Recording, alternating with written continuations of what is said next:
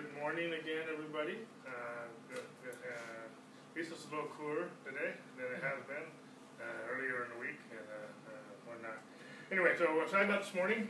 Uh, just a couple announcements before we get started. We will have Bible study tonight for those watching and whatnot at 6 o'clock. Uh, that Bible study is growing, growing. I don't know what I said the first word, but it's growing. Uh, and anyway, it's just uh, in a good way. And then we have our new, and so that's tonight at 6 o'clock. And then Saturday night we have our new Bible study in Pasadena. Uh, actually, tonight's Bible study will be on Be- a Better Way to Pray, uh, based on Andrew Wommack's book. And then uh, Saturday, Saturday nights we're starting a new series, Spirit, Soul, and Body. And we had our first session last night, and we had about eight people there, so we had a good attendance. So it's plenty of time to. Uh, some people feel funny about sh- coming into a study that's already started, and it, everyone's always invited. So it's always good. You will always get something out of it, if nothing else. So anyway, we invite you to both of those, and then uh, I think that's enough announcements for today. But uh, we're just gonna go ahead and just jump into the word.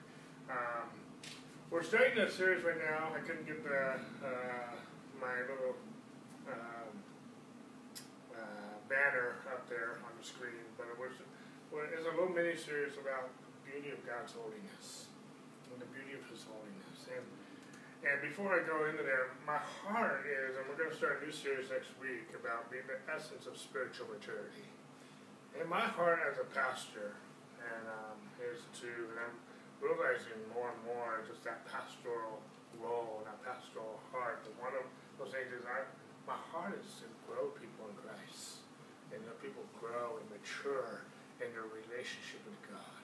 Just like any parent wants to see their children grow healthy, mature, be responsible, and have good, successful lives. It's the same thing spiritually. We need to grow. And uh, we're all growing. And that, uh, every plant, every animal, every person, every uh, both physical and for us humans, we're supposed to grow not only physically but also spiritually, and growing in our relationship with God in my experience, in, in, in anything, an animal, a plant, a human, if you're not growing, you're just dying. And so we need to be growing and being fruitful and whatnot. Um, and so I want my heart is to grow, mature, uh, and be, become mature Christians, those who are established in who they are in Christ, being established in the gospel, and not just being like children tossed to and fro by every wind of doctrine. Uh, there's some scriptures in Ephesians that says the purpose of the fivefold ministry, pastors, apostles, whatnot, you know, I'm not saying there's an order, is to equip the saints for the work of the ministry, for the edifying, for the building up of the body of Christ, till we all come to the unity of faith, to the measure of the, of the stature of Christ. So we won't be children tossed to and fro by every wind of doctrine. But I'm paraphrasing all this, but that we might grow up in Him.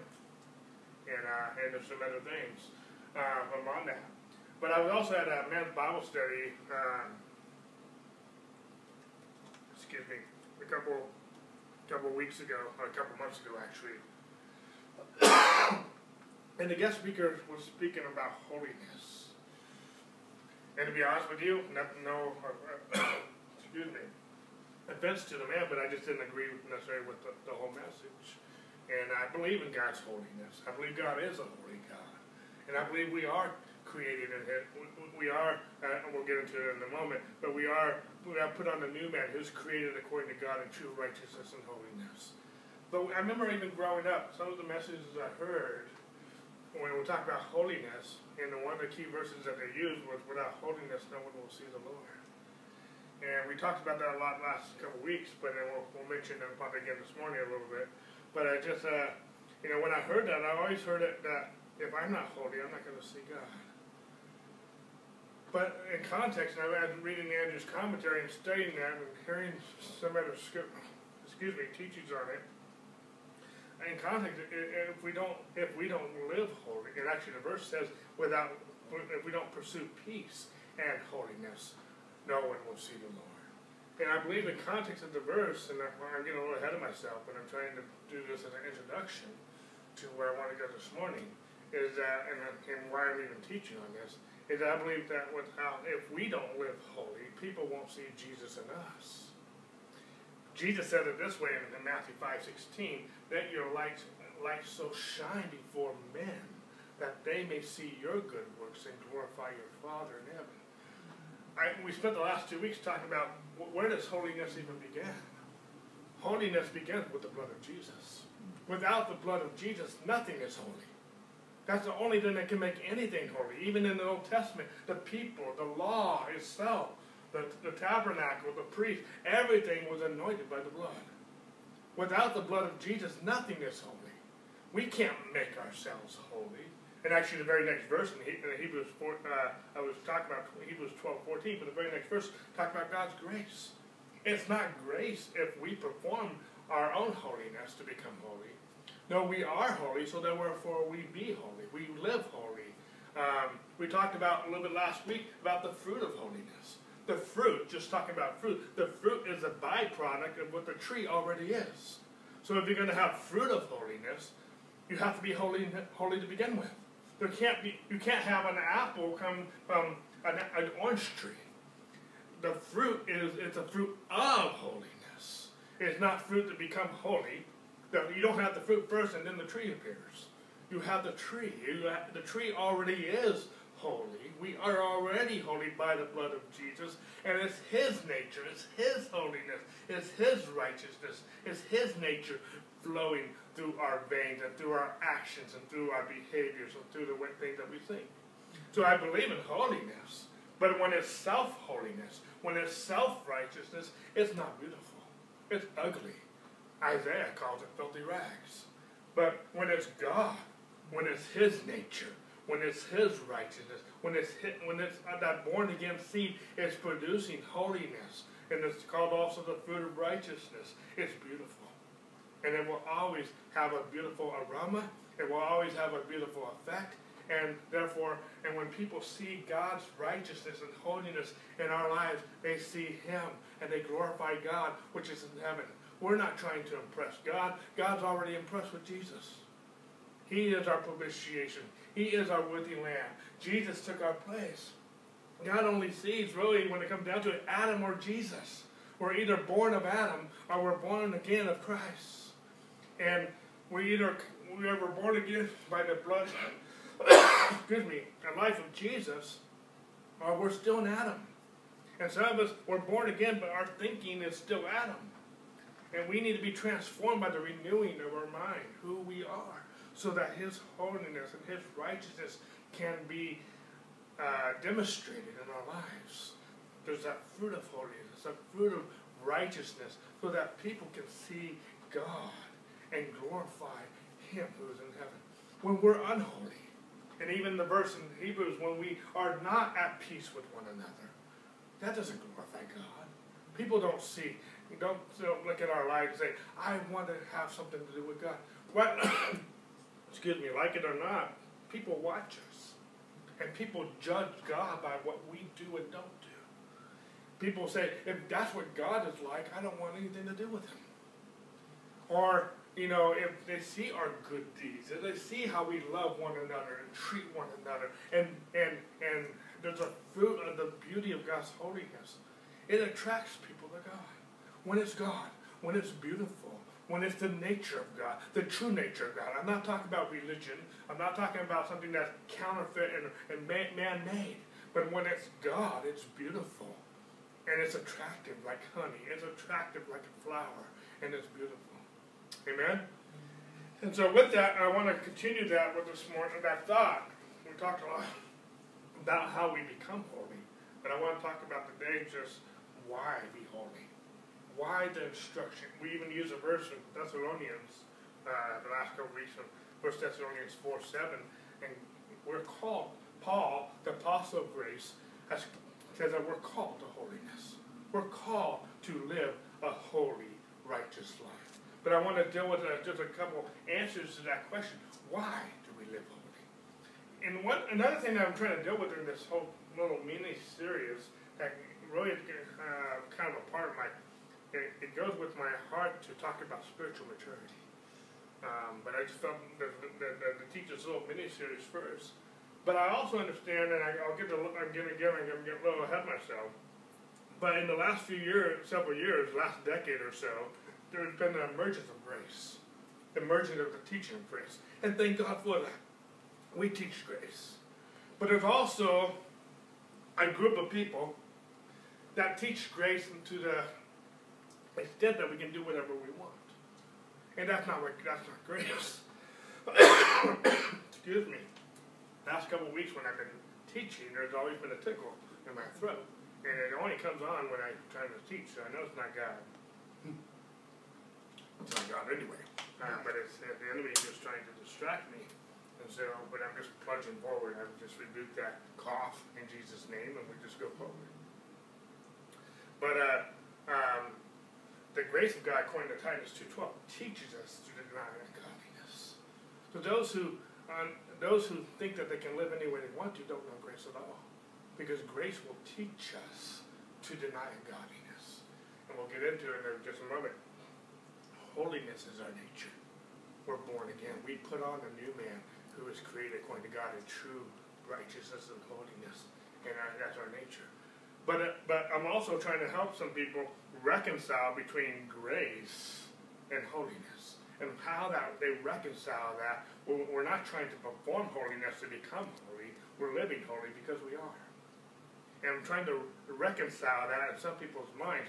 We are not anti-holiness because of grace, but we're also not performing holiness to, uh, because it, otherwise that is not grace.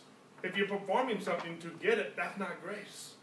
It's not unmerited favor. It's not that you have earned it. It's a wage. No, we have by grace we are saved through faith, and faith without works is dead. And so the, the, the response is a fruit of holiness. We're saved by grace that made us holy, but because we're holy, His grace, His nature is in us, and there's going to be a fruit of holiness that's going to come out of that. If it's not, then we are plugged into the wrong seed. We're plugged, plugged into the wrong source. And the message we're hearing is not grace, because grace will teach us, will discipline us to deny ungodliness. Um, so anyway, let's get into our message a little bit this morning. Uh, a little longer introduction than I planned. But um, I want to answer this question why be holy? Or another way of looking at it too is how do we process holiness in our lives? The first thing I want to look at this morning is we live holy because that is our nature. And we've kind of already been tackling that in our teaching. But I wanted to see some scriptures this morning to, to uh, back that up. First of all, my favorite scripture, and I'm not going to necessarily turn to it because I just quoted, but he who knew no sin became sin that we might become the righteousness of God in him. That word become, where it says that we might become the righteousness of God. That word become, I've taught on this many times. It, when you study that word out, it comes from the word gene. That's where we get the word gene. It means to be born of. That we might be born of the righteousness of God. We, he took our sin. He took not only the, the, the, sins that we committed, but he took the nature of sin. In Adam, and he nailed it to the cross that we might be born again, that we might become the righteousness of God in him. We're not the righteousness of God outside of him. We're, not, we're the righteousness of God in him. He is righteous. He is our righteousness. He is also our holiness. He is a holy God. And, and uh, we live holy because that's who we are. A hypocrite a hypocrite is someone who pretends to be something they're not. But we are born again. We are the righteousness of God in Him. And in our true nature, we are already holy. Uh, go ahead and show with me, and I'm already there in my Bible. But uh, Ephesians chapter 4. And uh, there's another favorite passage of Scripture I always keep going back to. And I'll pick it up with verse 20. It says, But you have not so learned Christ if indeed you have been you have heard him, excuse me, and have been taught by him that the truth is in Jesus. We there's, there's a truth that is in Jesus that we have so learned. And this this phrase, so learned, when you study out the Greek means to be permeated. Excuse me, to be saturated. There's a truth that we need to be so established and permeated and, and saturated in. And this, this truth is in Jesus. And this is the truth because verse 21 ends with a colon. So he's going to expound on what this truth that we others so learned that you put off concerning your former conduct, the old man. King James will say that the former conversation, which grows corrupt according to the deceitfulness of lust, and be renewed in the spirit of your mind, that you put on the new man, which was created according to God in true righteousness and holiness. True righteousness and holiness. So there's a true holiness, because that's what we're talking about. There's a false holiness. There's a counterfeit holiness. And, and, and, uh, and so um, we are putting on true right, true holiness, and that true holiness is Jesus. Hopefully I'm making sense with that. Uh, you know, it's our nature. We're born again. We have a whole new nature. Paul says in Corinthians that uh, anyone, we, we are a new creation. All things have become new. We are a new creation. At our in our origin, we are born again, and when we put off the old man and the spirit of mind, we put on the new man. He's already created. We are created according to God in true righteousness and holiness. We live holy because that's our nature. We're not a sinner anymore. We're not separated from God. We're not in Adam anymore. We're in Christ. That is our nature. Okay? Um, let's go to 1 Peter chapter 2. Verse 24. Sure, you can do me a favor and just set that back down.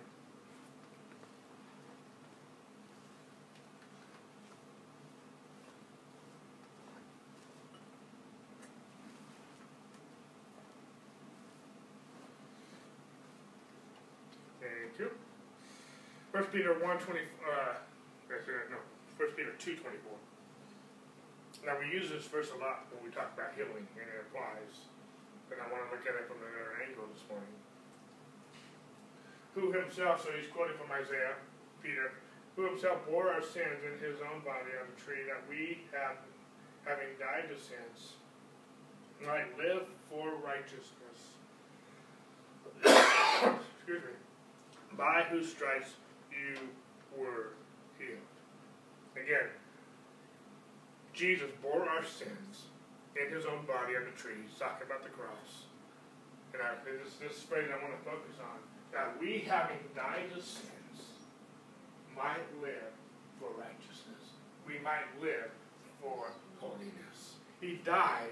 Yes, yes, by his stripes we were healed. And we, we usually focus on that all the time in our, in our gatherings. And I don't want to take away from that. But I also don't want to miss this part. That he died for our sins, not just so we can be healed, but, and, uh, but that we can also live for righteousness.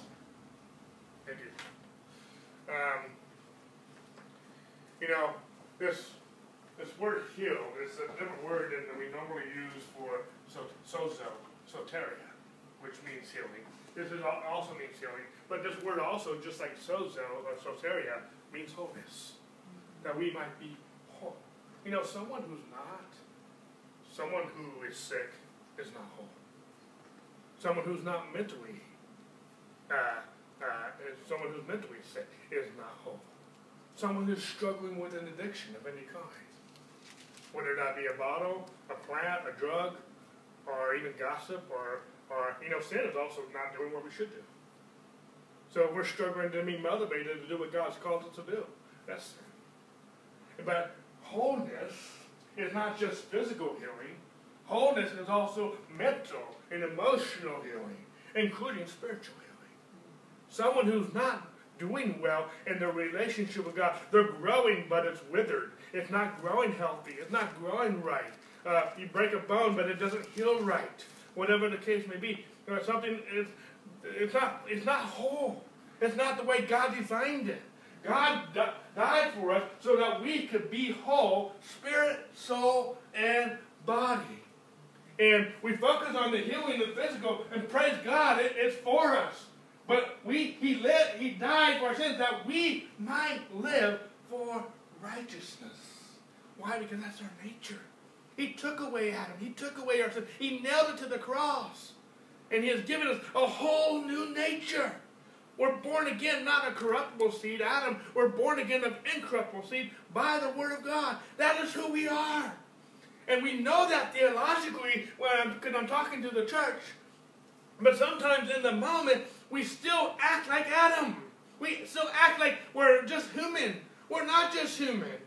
We don't have a new body yet. We don't have a new soul yet. But we are born again in our spirits. And we are born again so that we might live for righteousness. Does that make sense? And that's, and, and uh, when we do, we're going to find ourselves also being healed, being whole. We want people to be whole in every area of their lives. Someone who's struggling with sin or addiction, depression, anything. That's not whole. That's not good. And it's time to be healed. It's time to live for righteousness. Uh, you know, and when when that happens, that's beautiful. When someone is healed here, but they're not healed in this area, whatever that case may be, it's not. It's beautiful, but it's also not beautiful. I want wholeness. I want someone's life to be right with God.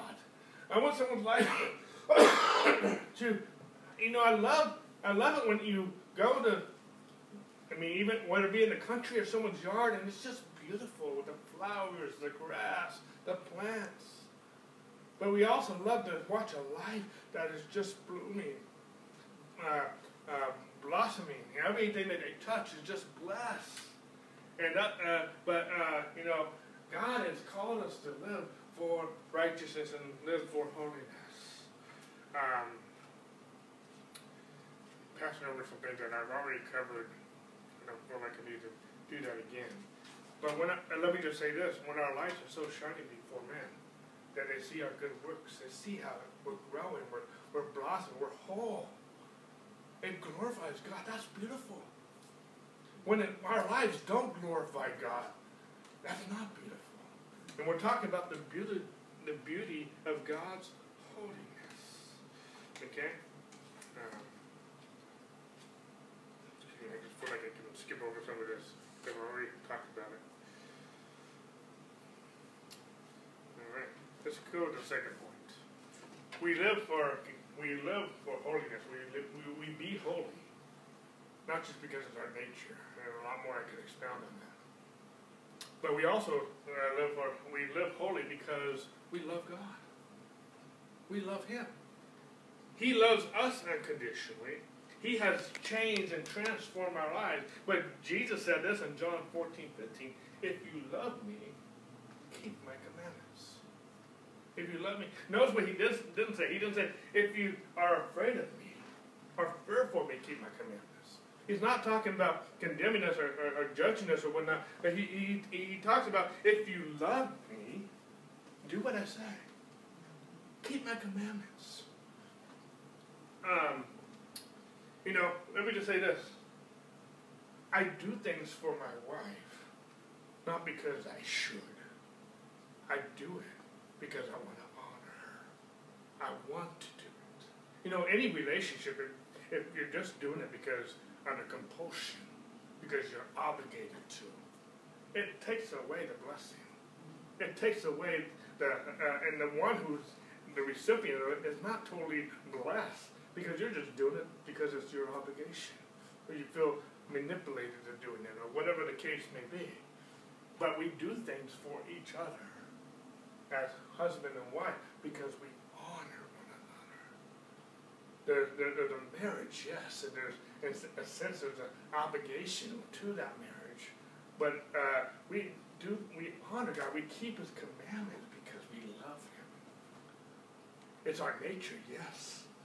But I want to obey God. I want to obey. I want to obey His precepts and His laws, and his, not to become holy, but because I love Him. I want to honor Him, and nothing less. He also knows how life is supposed to work. He, there's wisdom in it. He knows if we don't, He's not judging us, but everything will fall apart when we do it our way. He doesn't have commandments because He's trying to lord it over us. He is our King. He is our Savior. He's also our Lord. But He also knows He's Lord because He loves us. And He's changed our life. He, take, he took us out of the miry clay and put our feet on the rock and, and saved our lives uh, from destruction. And He didn't give us commandments just so we could be puppets and robots. He did because He loves us and He, he knows what's good for us. And we love we do because we love. If you love me, you will keep my commandments. And you know, and when you in any relationship, in a marriage, a parent-child relationship, an employer-employee relationship, when we do things for one another uh, because we love and we respect and we honor one another, that's beautiful. But when it's micromanaged, when it's when it's uh, done out of compulsion, that's not beautiful. And, and you know, uh, you know, sometimes it's nice that people are compliant, but we don't want compliance just for compliance. We want we want people we want honor, and we've lost that in our culture. We've lost that in the home. We've lost that in society. We've lost that sometimes even in the church. And uh, and yes, thank God for His grace. But just because I got grace doesn't mean I want to dishonor my God and dishonor His word. I want to bring glory and honor to Him. And uh, and so uh, we we we live holy because we are it's our nature, but we live holy because it's also we just love God. We love Him. In other words, I don't want to disrespect and dishonor my wife. I do things. I don't do things. I know I'm being repetitive, but I just want. I want to honor. And in a moment, maybe on a bad day when I just don't feel like doing it, you know, that's my flesh speaking. When I don't feel like doing something, and we've all been there. We've all done things that have been dishonoring to people. Uh, but in that, using those cases, that's not our spirit speaking. That's not our new nature speaking. That's our flesh being just selfish most of those times. And we've all been there. And it could be because we're tired or a bad mood, but I'm not going to submit to my bad mood. I'm submitting to God. I'm, that's who I am. I'm not submitting to the Adam. I'm not going to submit to the devil. I'm not, I don't want to submit to my flesh. And sometimes we're tired. Sometimes we're not in a good mood. Sometimes, and sometimes maybe they don't deserve it. But we don't do it because they deserve it. We do it because we honor them. We love them. You know, we didn't deserve it. God changed our lives. His mercy, His grace, and that's part of our nature now. We have compassion for, for, for one another. And that kind of goes to my third point. We live holy not because it's just our nature, not just because we love people, love God, but we also love people. We also love one another. You know, everything we do affects other people whether it's good or whether it's bad. I can tie every sin that we commit or can commit to an emotion. And that's not necessarily my, my message this morning, so I'm going to necessarily uh, unravel all that. But everything we do affects people. And when we are living in sin, or we commit a sin, we hurt others. And some sins more than one, a very popular one, but if there was an affair, it would destroy the marriage.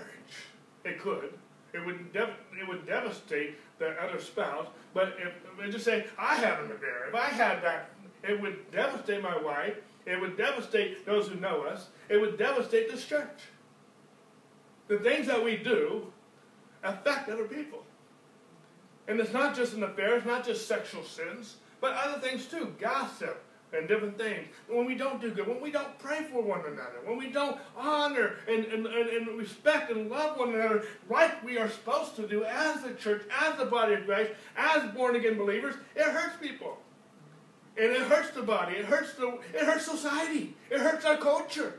Where the culture is now in dominion and the church is, is, is falling behind. We're the head and not the tail. We're above and not beneath. We're supposed to be leading the cultures and the nations, not following the precepts. The world is selfish. The world is self-centered. But we're God-centered. That's our nature. And our nature, Jesus had compassion for God. He had compassion for his Father. He had compassion for the people. And he did things not out of selfish. He did things. I don't want to live unholy because one, it's not my nature. Two, I love God. And three, I love you. I love my people. I don't want to hurt people. And the things that we do hurt one another. Go with me real quick to 2 Corinthians 5.14. and I know some of these are just some basic things. But I'm not doing these things to become holy. I'm doing these things because I, we are holy. And uh, I know most of us know these things, but I know I know about, know about you. But sometimes even the simple things, I need to be reminded. I need to be reminded who I am and why I do what I do. But uh, there's a lot here. I don't have time to go into all of it, but Paul says here in 2 Corinthians 5.14, For the love of Christ compels us, because we judged us. We come to this conclusion, that if one died for all, then all died. You know, because of Jesus, and there's some other scriptures I can bring out. Romans 6.11 says, Reckon yourselves to be dead to sin and alive to God in Christ Jesus. How many of you know that his, his love, God's love for us to the cross, makes us come to this conclusion that our old man is dead. It goes back to what we just read in Ephesians 4, that this is a truth that we are so saturated, so permeated in, that we put off the old man. In the spirit of our mind, we put on the new man. We're dead to the old man. We're called to holiness. I'm going somewhere with this, and when I'm talking about the love of God compels us to come to this conclusion that we die, if one, if uh, that if one died for all, then all died. And we know it also says in Romans 5 5 that the love of God is shed abroad in our hearts and given to us by the Holy Spirit. Paul encourages us in 1 Corinthians chapter 8 and he says that we should do things to, to cause one another to stumble. And I'm trying to tie all these different verses together here right now. But the love of God compels us to come to this conclusion that we died to Adam. We died to our flesh. We, we were crucified with Christ. We died to him. We're now resurrected to him in newness of life. And, and, and in that newness of life, his love, according to Romans 5 5, has been shed abroad in our hearts by the Holy Spirit. His love, His nature. God is love. Love is, see, God's love, agape, is not, it, is not an emotion, it's a noun. And God's love is a person. His name is Jesus. God is love. And God's love has been shed abroad in our hearts. His love has, com- has compelled us to come to this conclusion that we died, our flesh died, and we're not, and so we're in our flesh. We're not living for ourselves and being selfish. We're living for God, and we're living for one another. God's love that's been shed abroad in our hearts wants to love you, wants to honor you, doesn't want to do you harm, doesn't want to cause you to stumble because of something I did or something I said or, or behavior or, or, or some immoral sin or whatever the case may be. God's love is in my heart, and he, his, his love is shed abroad in my heart. It compels me to come to the conclusion I don't want to do anything that would cause you to stumble. I want to do things that would edify and build up the body of Christ. He's given us the fivefold ministry to equip the saints to edify one another in love, it says in, in Ephesians chapter 4. And so, um, this is all tying back into my first point. It's our nature to love one another. It's our nature to love God.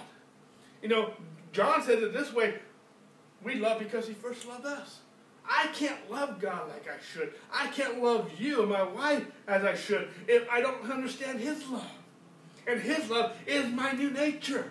It all ties together but we are born again. We live holy because it's our new nature. We live holy, and our new nature loves God, and our new nature loves one another, and our new nature has no desire to live in sin and do anything that would harm one another. I want. I'm always thinking of different things when they come to my mind. Will this hurt somebody, or will this edify them? I want to be. I want. I want my light to so shine. We sometimes take out that word "so" in that verse I want my light to so shine before men that they see my good works and glorify my Father. I, and, and even though that's all true, I also want to I want to edif- I want to do something that will be edifying and build you up and not tear you down. Let's go to one more verse here, and then we'll go to my next point. Romans 13, verse 8.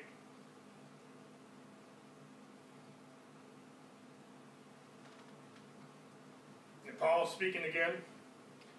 I wish I could uh, spend more time in this whole section here because Paul's talking about loving our neighbor. But I'm just going to go on verse 8 and I'm going to have to bypass some of the others for now. But Paul says, owe no one anything except to love one another. For he who loves another has fulfilled the law. There's a lot, again, I could expound on this. But Paul is saying, we, don't, we shouldn't owe anyone anything except for one thing, and that is to love one another. We already know that all the law is summed up in loving the Lord your God with all your heart, and all your soul, and all your might, and loving your neighbor as yourself. If you look at all the laws, just even looking at the Ten Commandments, don't murder, don't steal, don't, don't, don't commit adultery. All these things are, are laws, commandments towards one another. It's about honoring God, but it's also about honoring one another. The commandments are all about loving God and loving each other. And so when we love one another, we are fulfilling the law because that's what the law is. It's about loving one another. It's about loving God. And but we don't owe anyone anything. But because of Christ, because we do owe, we do have an obligation to love one.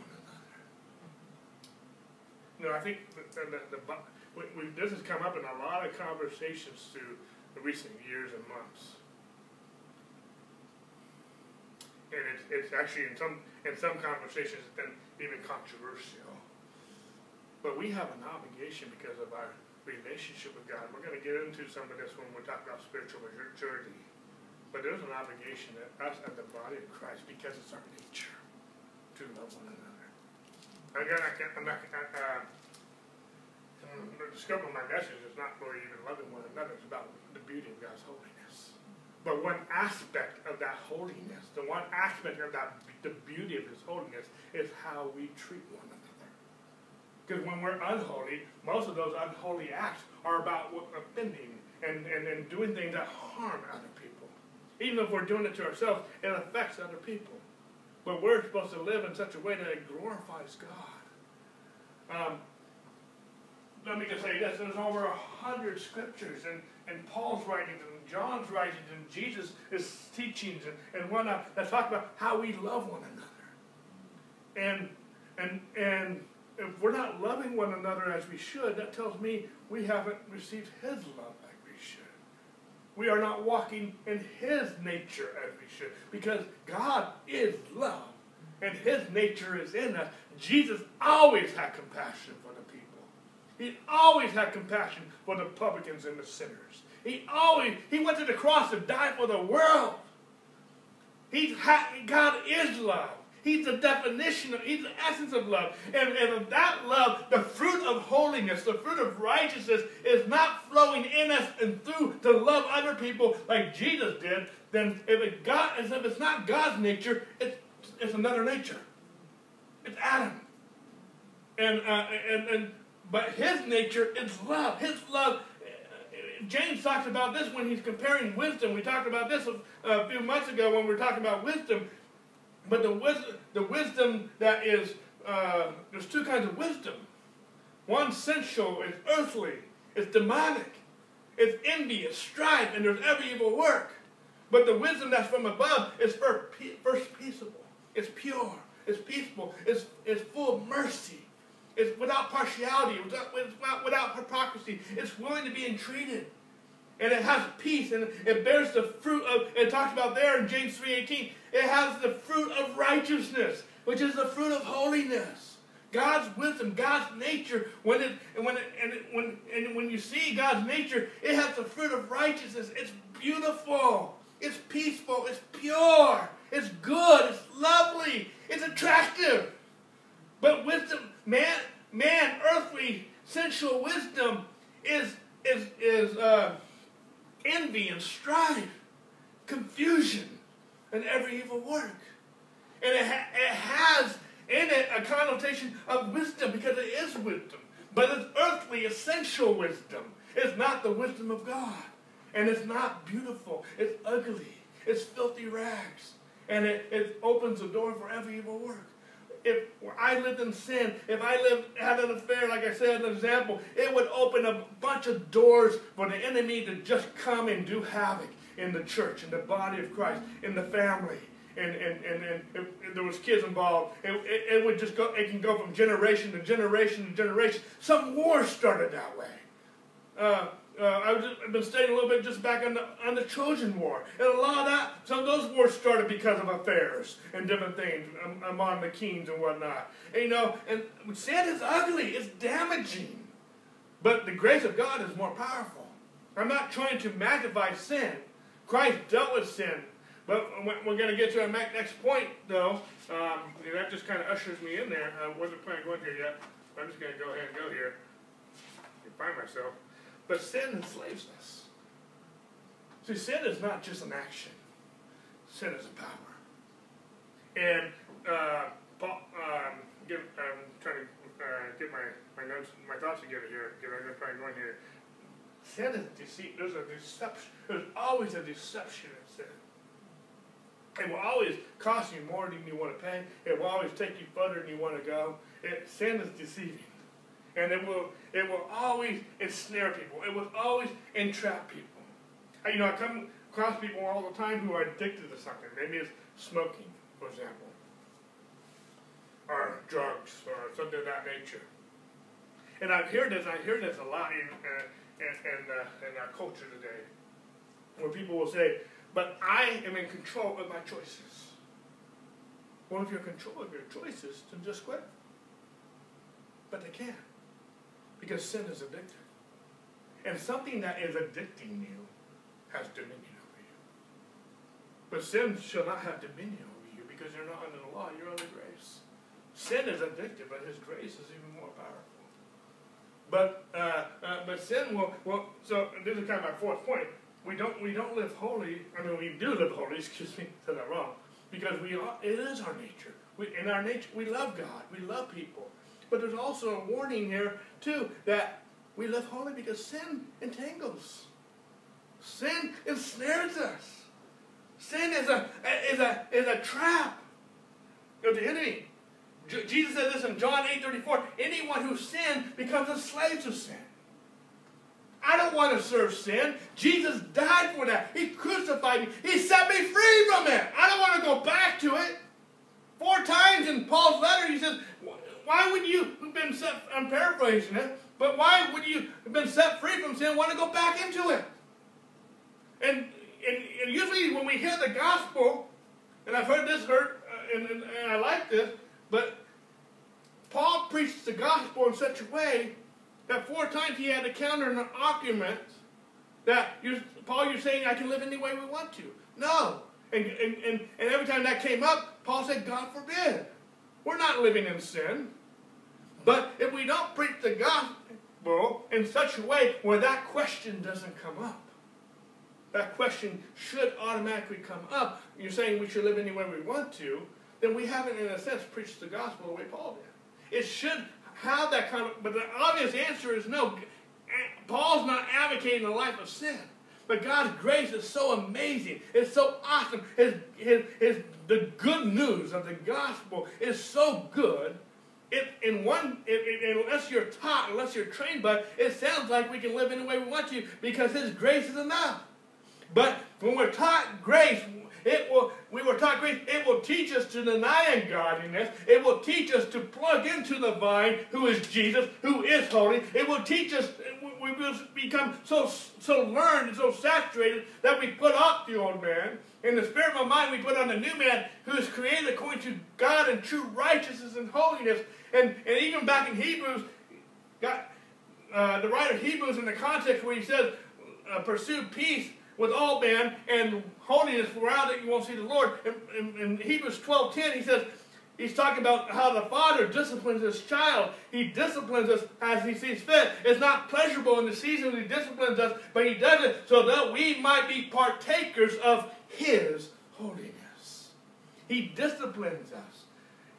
That word discipline is very close to the word discipleship.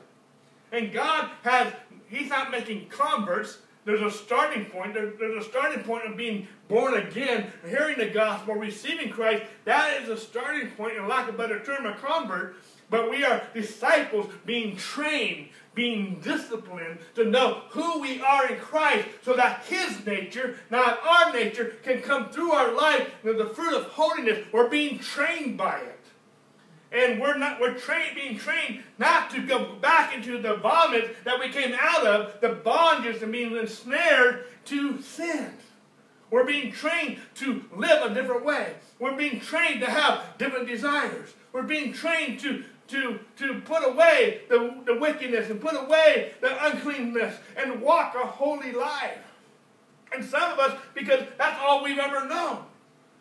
That's all we've ever known under Adam, when we were in Adam. That's all we ever known was sin. But we have to be retrained. We have to be renewed. We have to renovate the mind that we are no longer sin. We're not living in sin. There's no pleasure in sin. It's a dead end. It will ruin my life. We're living for God. And we're not going to be ensnared by the enemy. When and he who the Son has set free shall be free indeed. But we're being free, not from the outside in. We're being free from the inside out. We're being trained. We're being discipled. So the fruit is holiness. Our desires are changing. Our appetites are changing. Our choices. See, someone who's living in sin starts making bad choices. They start making bad choices everywhere. And, and, and I'm just talking about sinning, but even just living naturally. To be carnally minded is death. To be spiritually minded is life and peace. The wages of sin is death. When we're thinking wrong, when we're thinking carnally, when we're thinking naturally, when we're using sensual, earthly wisdom that's natural, but it's carnal. It's not God. It's not God's wisdom. It's earthly. It makes sense. Naturally, it makes sense. It sounds like wisdom, but it's not wisdom. It's the wisdom of this world. It's the wisdom of, of man. It's the philosophy of man that makes the Word of God of no effect. We need to need the wisdom of God. We need to abide in Him, abide in His Word. We don't just become a convert, we become a disciple, be trained to know who we are, get in the Word, abiding in the Word. We're retraining ourselves. We have a new diet. We're so learning this Christ, putting off the old man and putting on the new. Why are we doing that in our mind? It's a mind battle. The battle isn't here. We have to retrain ourselves. That's not who we are. That's we crucified that man. We're a new man. We're reckoning ourselves to be dead to sin and alive to God. And when we do that, the fruit is holiness towards God, towards other people. I said my my my my gestures were backwards, but but we're, we're not being we're not enslaved to sin and addiction. We're free, and we're free to live for God. We're free to bless people. We're free. You know, sin costs you. Every addiction I know costs financially. Drugs, alcohol, pornography. Uh, it costs money to do stuff like that.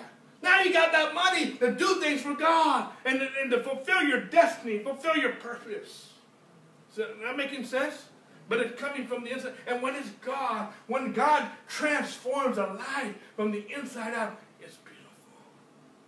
but, but when man through religion is trying to figure it out in its own strength, it's ugly. And even religion is bondage. And it will ensnare people. It will entrap people that they never measure up. In the flesh, we don't measure up. But in Christ, we already measure up. And we're not, we're not starting from a place of defeat. We're starting from a place of victory. We are not the sick trying to get well. We are the well resisting sickness. We are not the sin, sinners trying to resist sin. We are the righteousness of God, the holiness of God, resisting sin, resisting sickness, and resisting anything that's not of God.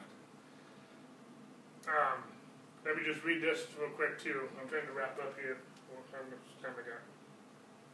Okay, not too bad. Doing better than I thought we time. Romans six Romans uh, go with to Romans six sixteen.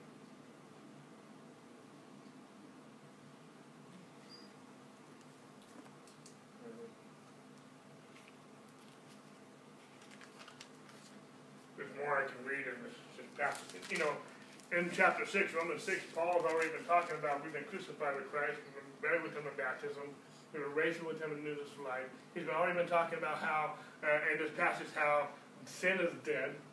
The man of sin is dead. He said in verse 11 that reckon yourselves to be dead to sin and alive to God in Christ Jesus. That's the context, but then he makes a statement. In that context, do you not know that to whom you present yourselves slaves to obey, you are that one slave whom you obey, whether of sin leading to death or of obedience leading to the righteousness. You know, again, I'm trying to reconcile in some people's minds grace and holiness. To me, God's grace made us holy. But now that we're holy, I'm going to obey him because he's my righteousness. He's my life. And I'm going to make a point here in just a moment. I didn't do that. But what, whoever we obey, even if we are in Christ, if we obey sin, we become a slave. But Paul said in Romans 1, I'm a bondservant of Christ. Paul, and when we are a bondservant of Christ, it's beautiful. But when we, whether we willingly or unknowingly or through ignorance make, make ourselves a slave to sin, it's not beautiful. And so sin, sin will ensnare. Sin will entrap people. You know, I just want to make a comment. I think I, I'm going to skip today. Fast forward to some of my notes. When I'm talking about commandments, we're not about the commandments, so per se. We're about love. And all the commandments are summed up in one thing loving God and loving our neighbor. We're not about the commandments per se. We're about love.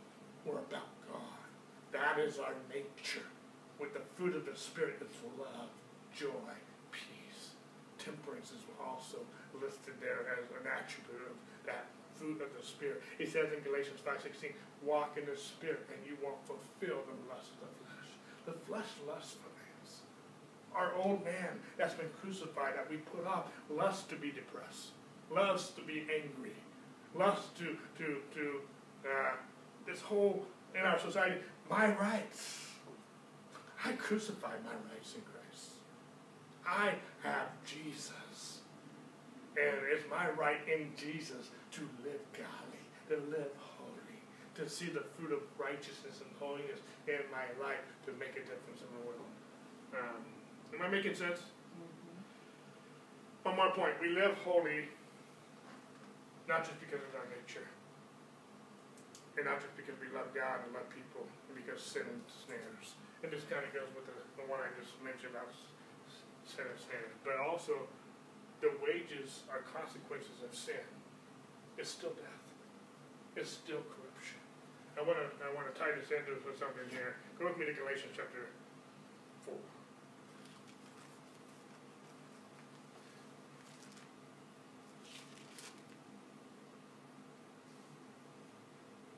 And actually, go with me real quick to Galatians three, and then we'll go to Galatians four. Go verse 13.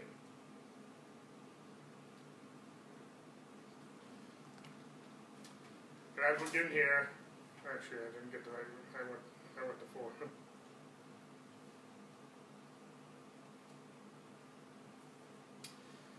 Paul says, Christ has redeemed us from the curse of the law, having become a curse for us. For it's written, curses of everyone who hangs on the tree. We preach very adamantly in this church and in other churches we've been part that Christ has redeemed us from the curse of the law. We know that. We believe that. That's a core teaching that we teach. And like I said today, today there's been an emergence of a teaching of grace, and praise God for that. We preach that very heavily here. God loves us conditionally. He bore our sins. We are forgiven. We are the righteousness of God in Him.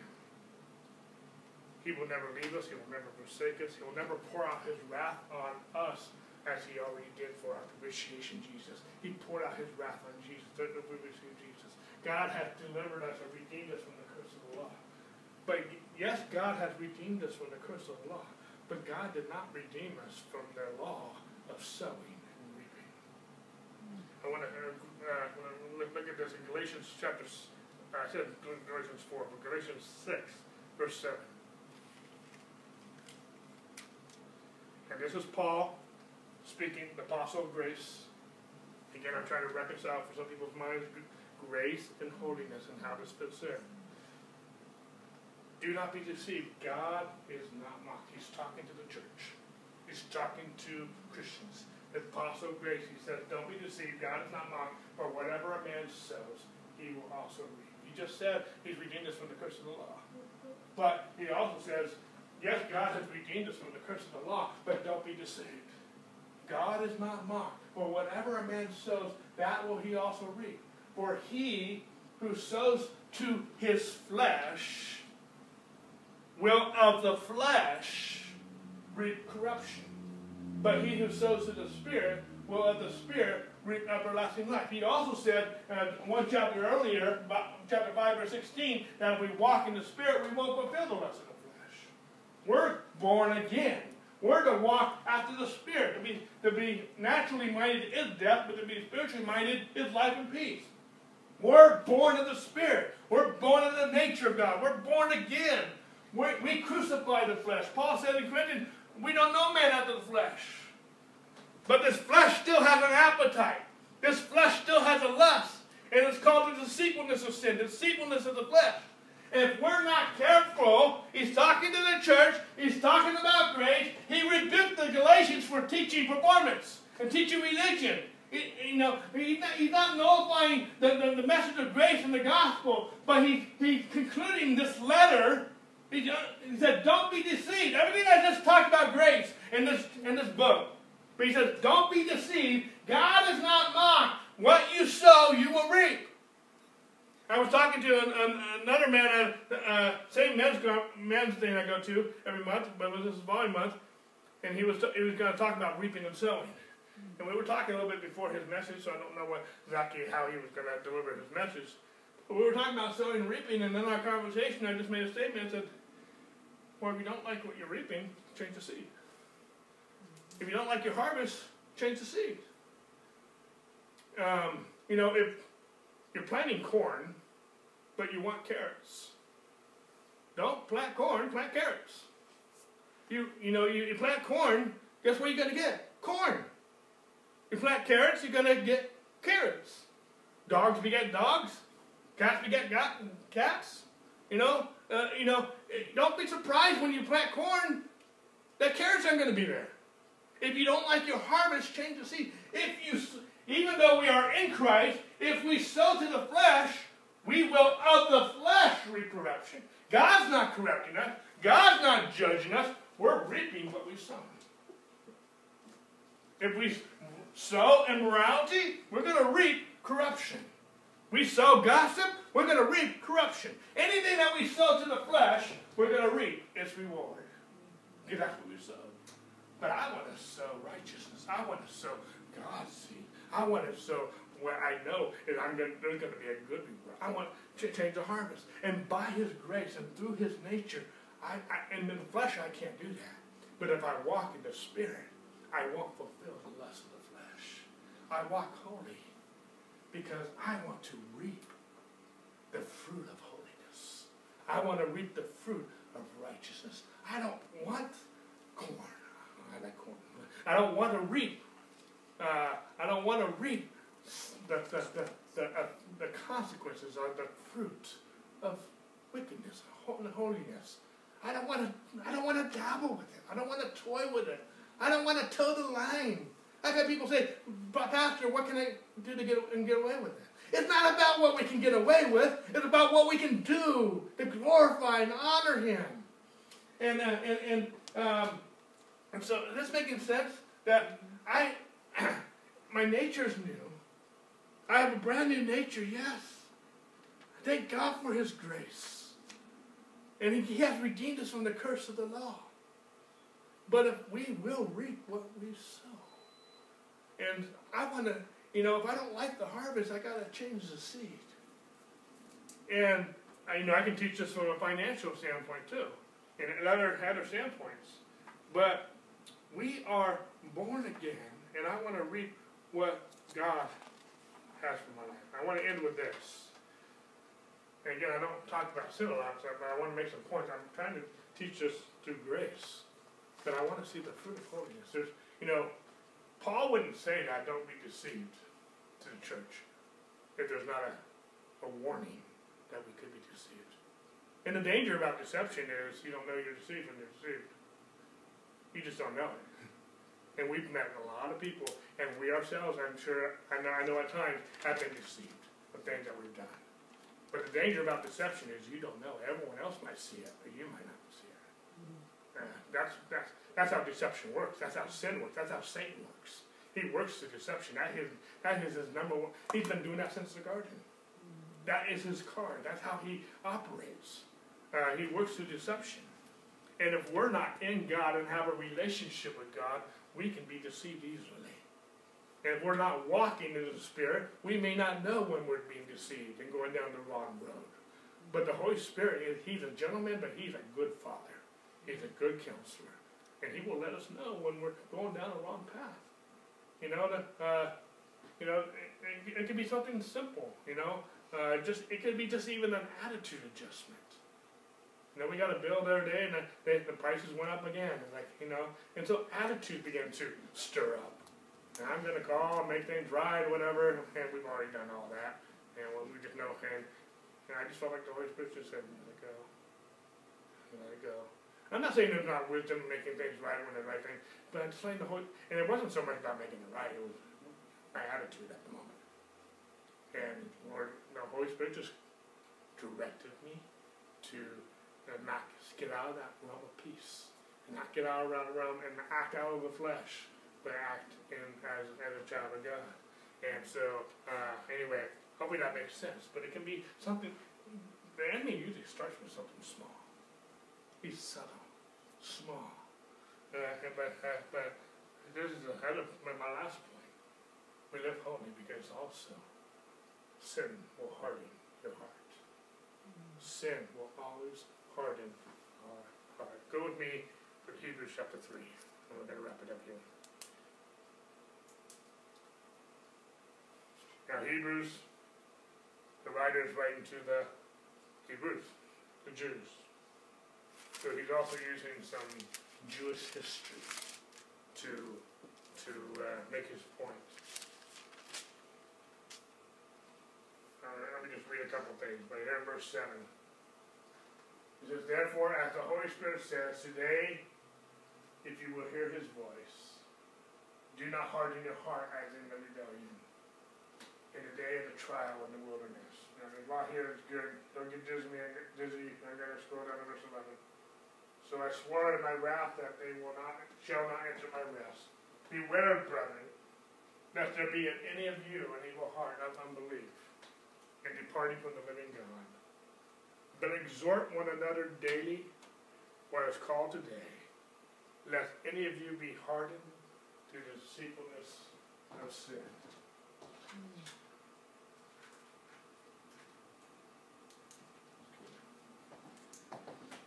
So, again, the writer of Hebrews, he's talking to the church, he's talking to the Jews here.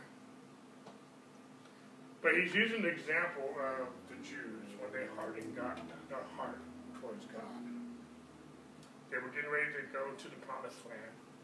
God gave them instruction in Deuteronomy. He told them there was going to be giants in the land. He told them what the scene would be like. But he told them, go forward. I'm with you. Go forward. But they reasoned in their own reasoning. And they hardened their heart to what God said. And they didn't go. Now, this, he talks about, and if you read the context of Hebrews 3 and 4 and chapter 2, he uses the word sin in a singular form. And I've taught this many times, and I've heard it taught many times, that the sin that he's talking about is unbelief, and rightfully so. He, he mentions that here in verse uh, um, verse 12.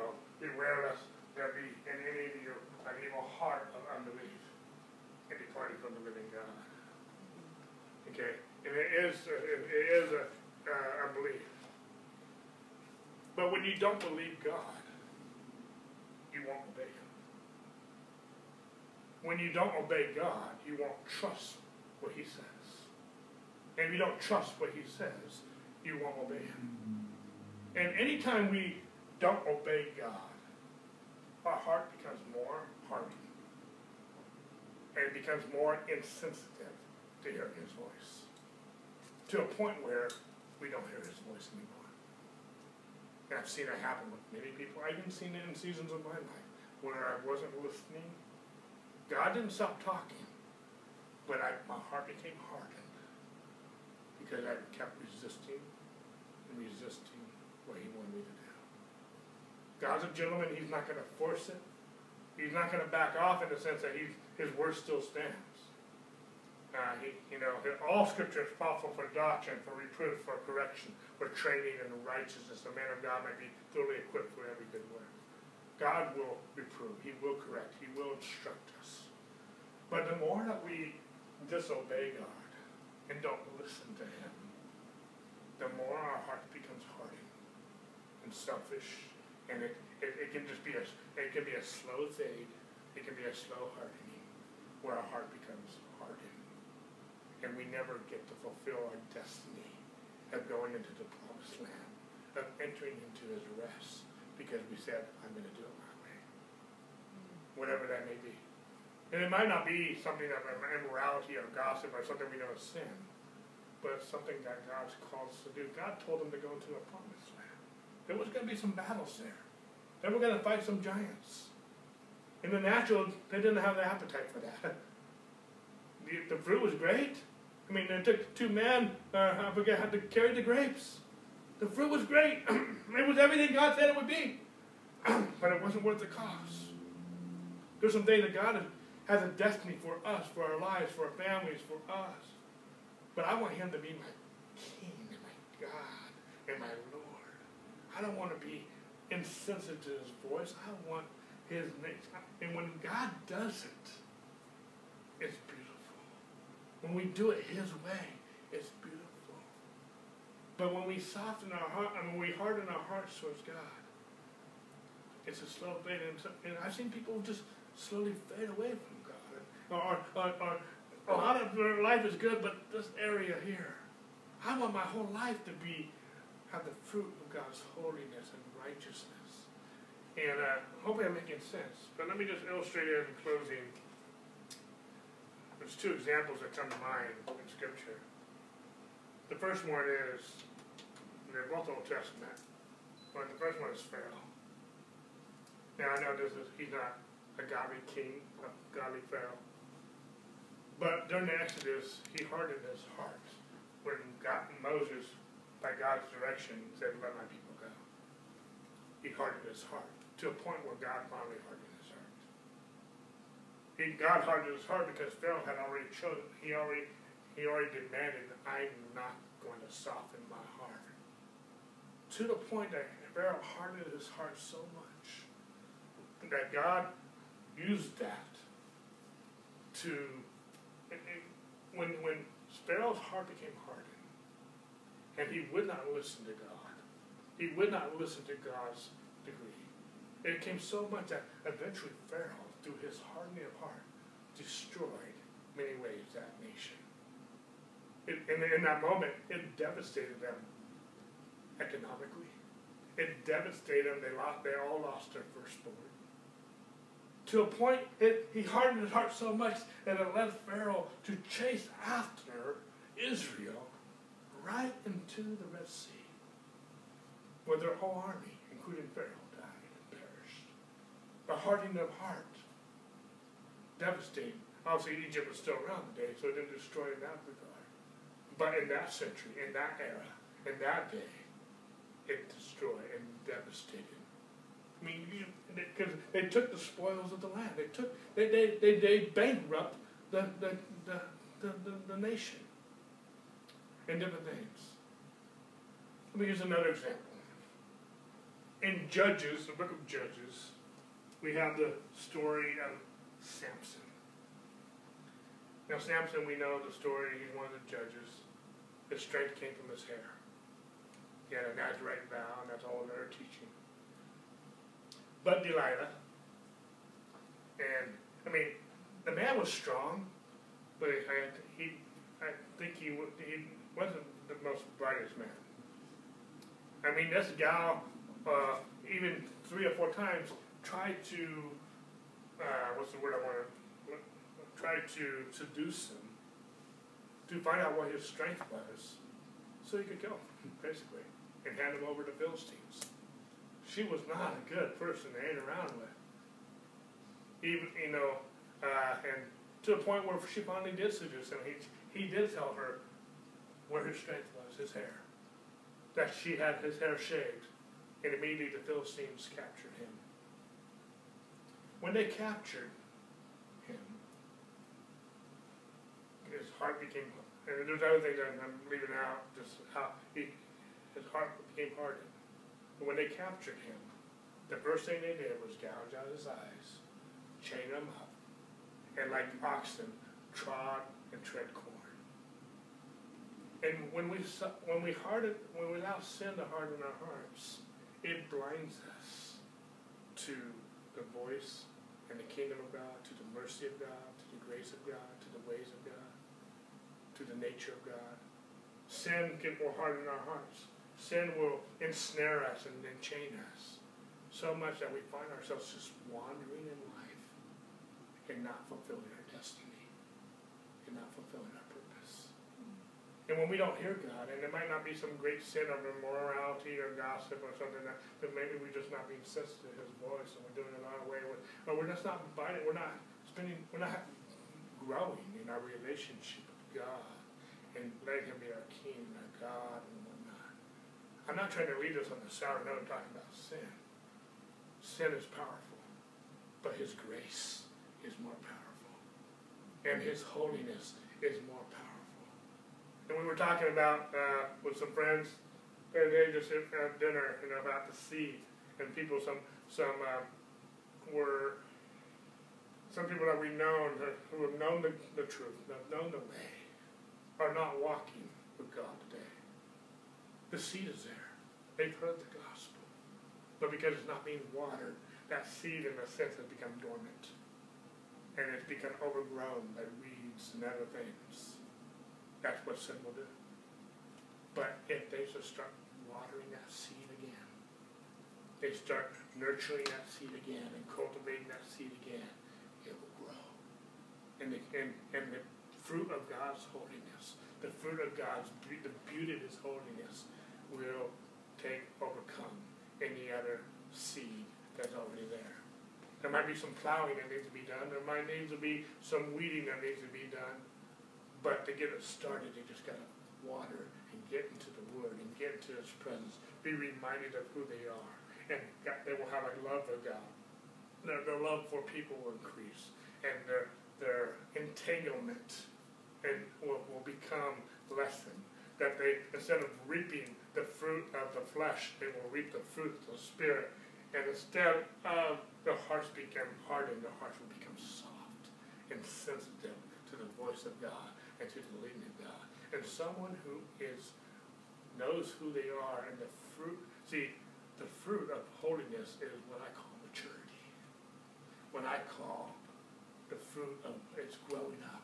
So you show me someone, you see the fruit of holiness and righteousness and the, the fruit of the Spirit flowing in their life. That's a mature Christian.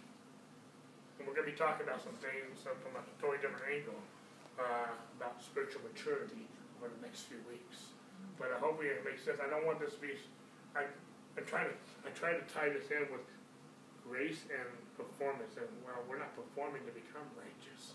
Sin is still dangerous. And, and it doesn't take away from our nature. It doesn't take away from who we are in Christ. Christ has provided by His blood and His life. But sin if we sow to the flesh, it's still dangerous. It will still harden our hearts. It still has fruit. But all we and if we find ourselves, we found ourselves there, maybe you're listening or whatever the case may be, get back into His presence. Get back into fellowship with a good church. Get back into fellowship. Get into the Word. Have a relationship with God. We Be reminded who you are in Christ. Be reminded so that His nature can flow in you to love God, to love one another, to soften your hearts from sin, to set you free from a life of sin, so that you're not sowing to the flesh and reaping corruption, but you're sowing to the Spirit and reaping everlasting life. The change is easy, the, but the, there is, in a sense, a labor to get into His rest, to get into His presence. And just like a farmer, the farmer doesn't make the plant grow, but he cultivates the soil. He cultivates the environment for it to grow. God's the God's the ultimate gardener. He's the shepherd and whatnot. But we just need to allow Him to be Lord of our lives. Lord, we worship you this morning. We exalt you this morning. Lord, we want to see the beauty of your holiness flowing in our lives. We pray that for our kids. We pray that for our families. We pray for that everyone. But Lord, let it start here. Let it start with us. Let it grow with us. Let us grow deeper and stronger and be more established. Lord, Lord, even some of us who have been, we've been tired. We've been even at times been discouraged. Refresh us. Lord, we just thank you for this new life that we have in you. We thank you for the beauty of your holiness. Lord, because you have done something beautiful in our lives and you will want to do it again and again and continue. That becomes fruitful and it changes our, our society. It changes our nation. It changes those around us. In your name we give you thanks. We give you glory and honor. Amen and amen. Thank you. God bless. Those of you who can come, we'll see you tonight. Uh, we'll see you next week. All right. God bless.